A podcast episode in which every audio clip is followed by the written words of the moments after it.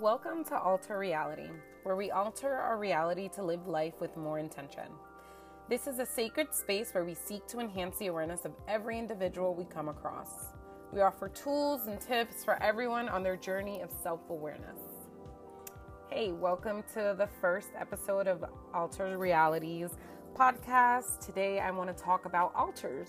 I thought it made sense to speak about the main reason why I have started this community and this page on Instagram, um, which is to create an altar space.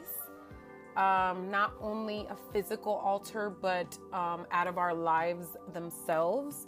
Um, because I believe that everything that we do should be a ritual, everything that we do should be ritualized, because we are sacred beings. We are beings from that come from divinity. So it's important to to put sacredness and divinity into everything that we do. So today I'm going to speak about the who, what, when, where, hows, and whys of um, an altar. And I'm going to keep it very basic uh, on what an altar actually is. And then at the end, I will uh, incorporate the other ways that I believe alter you can alter your reality. Um, so, what is an altar? An altar is a sacred space created to make sacrifices and offerings for spiritual or religious purposes. It can be used to honor deities of any type, although it is typically called a shrine when used as such. Uh, the word altar itself is derivative of the Latin word altare, which means fitting for burnt offerings. An altar is truly a stabilized place of worship. So it's a fixed, definite center in consciousness. It's a space where we're willing to give up the lower to the higher, the personal to the impersonal, and the animal to the divine. It is a space where we honor the unity of everything. And of course, there are many different types of altars dedicated to a variety of things and gods and deities and things like that. Uh, and it all depends on the individual creating the actual altar.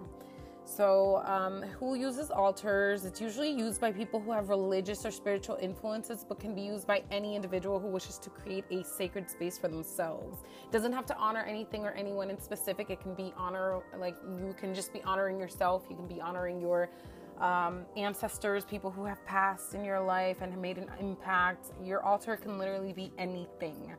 Uh, they have been known to be used throughout all of history to the beginning of man. Altars are used in almost every religion by all types of people of many different backgrounds. There's no specific prerequisites or anything that you need to know before having an altar space, and anyone's op- open to having an altar in their own creative way.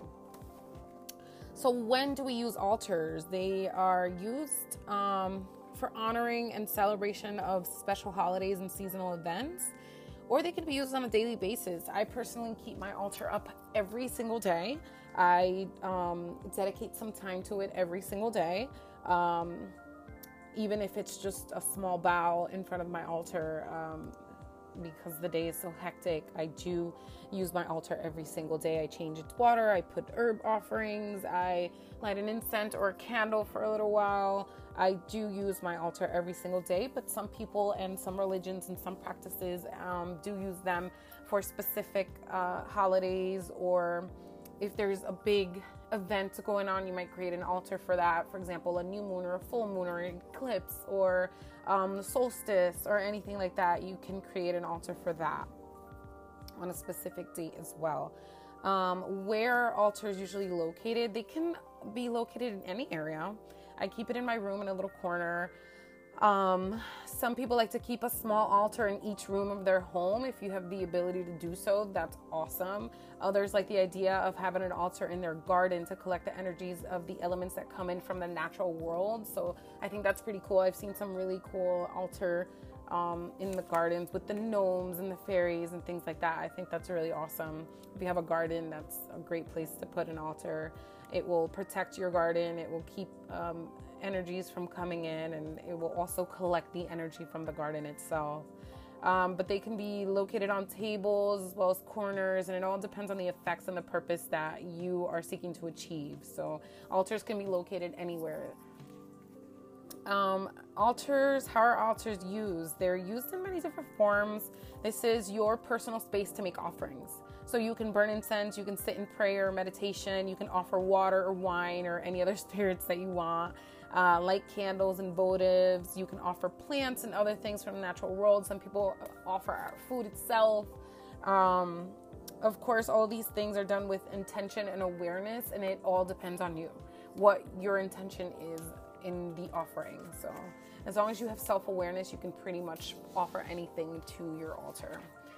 Um, and why should you use an altar? Well, an altar should be used for any reason that you'd like. It's really a personal decision. Um, it's a question that needs to be answered by the personal self as to what or who you're making an offering to.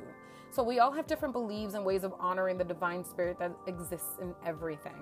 Having an altar helps to enhance awareness of your individual self. So when you have a personal altar, you are creating the space and the time, which is space, to honor yourself. Whether you choose to honor the unity of the self to the all, or you wish to honor a specific deity you're called to, by having this altar, you have opened a space for yourself to become fully aware of the present moment. You're opening a channel by having this space. You created a physical space of your spiritual beliefs.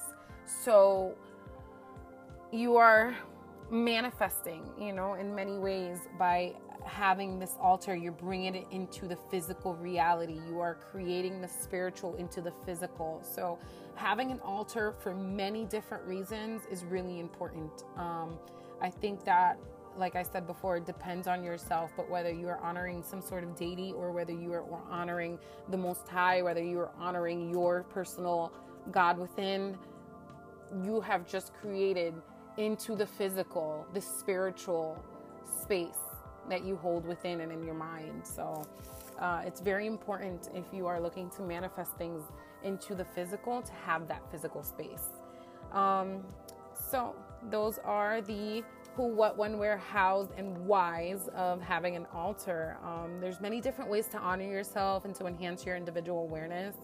At Altar Reality, we offer different tools to alter the reality of your everyday. We offer kits, um, we offer um, rituals, we offer crystal um, healing jewelry, um, we offer metaphysical advice, we offer all sorts of things. Um, also, how to um, if you need help with how to begin an altar that is you know true to you and true to yourself we can help you out with that also. Just shoot us a dm um, anytime through altar underscore reality a-l-t-a-r underscore reality on instagram. I'd be happy to help you with anything that you might need. Um, and i hope this was useful to you. Be blessed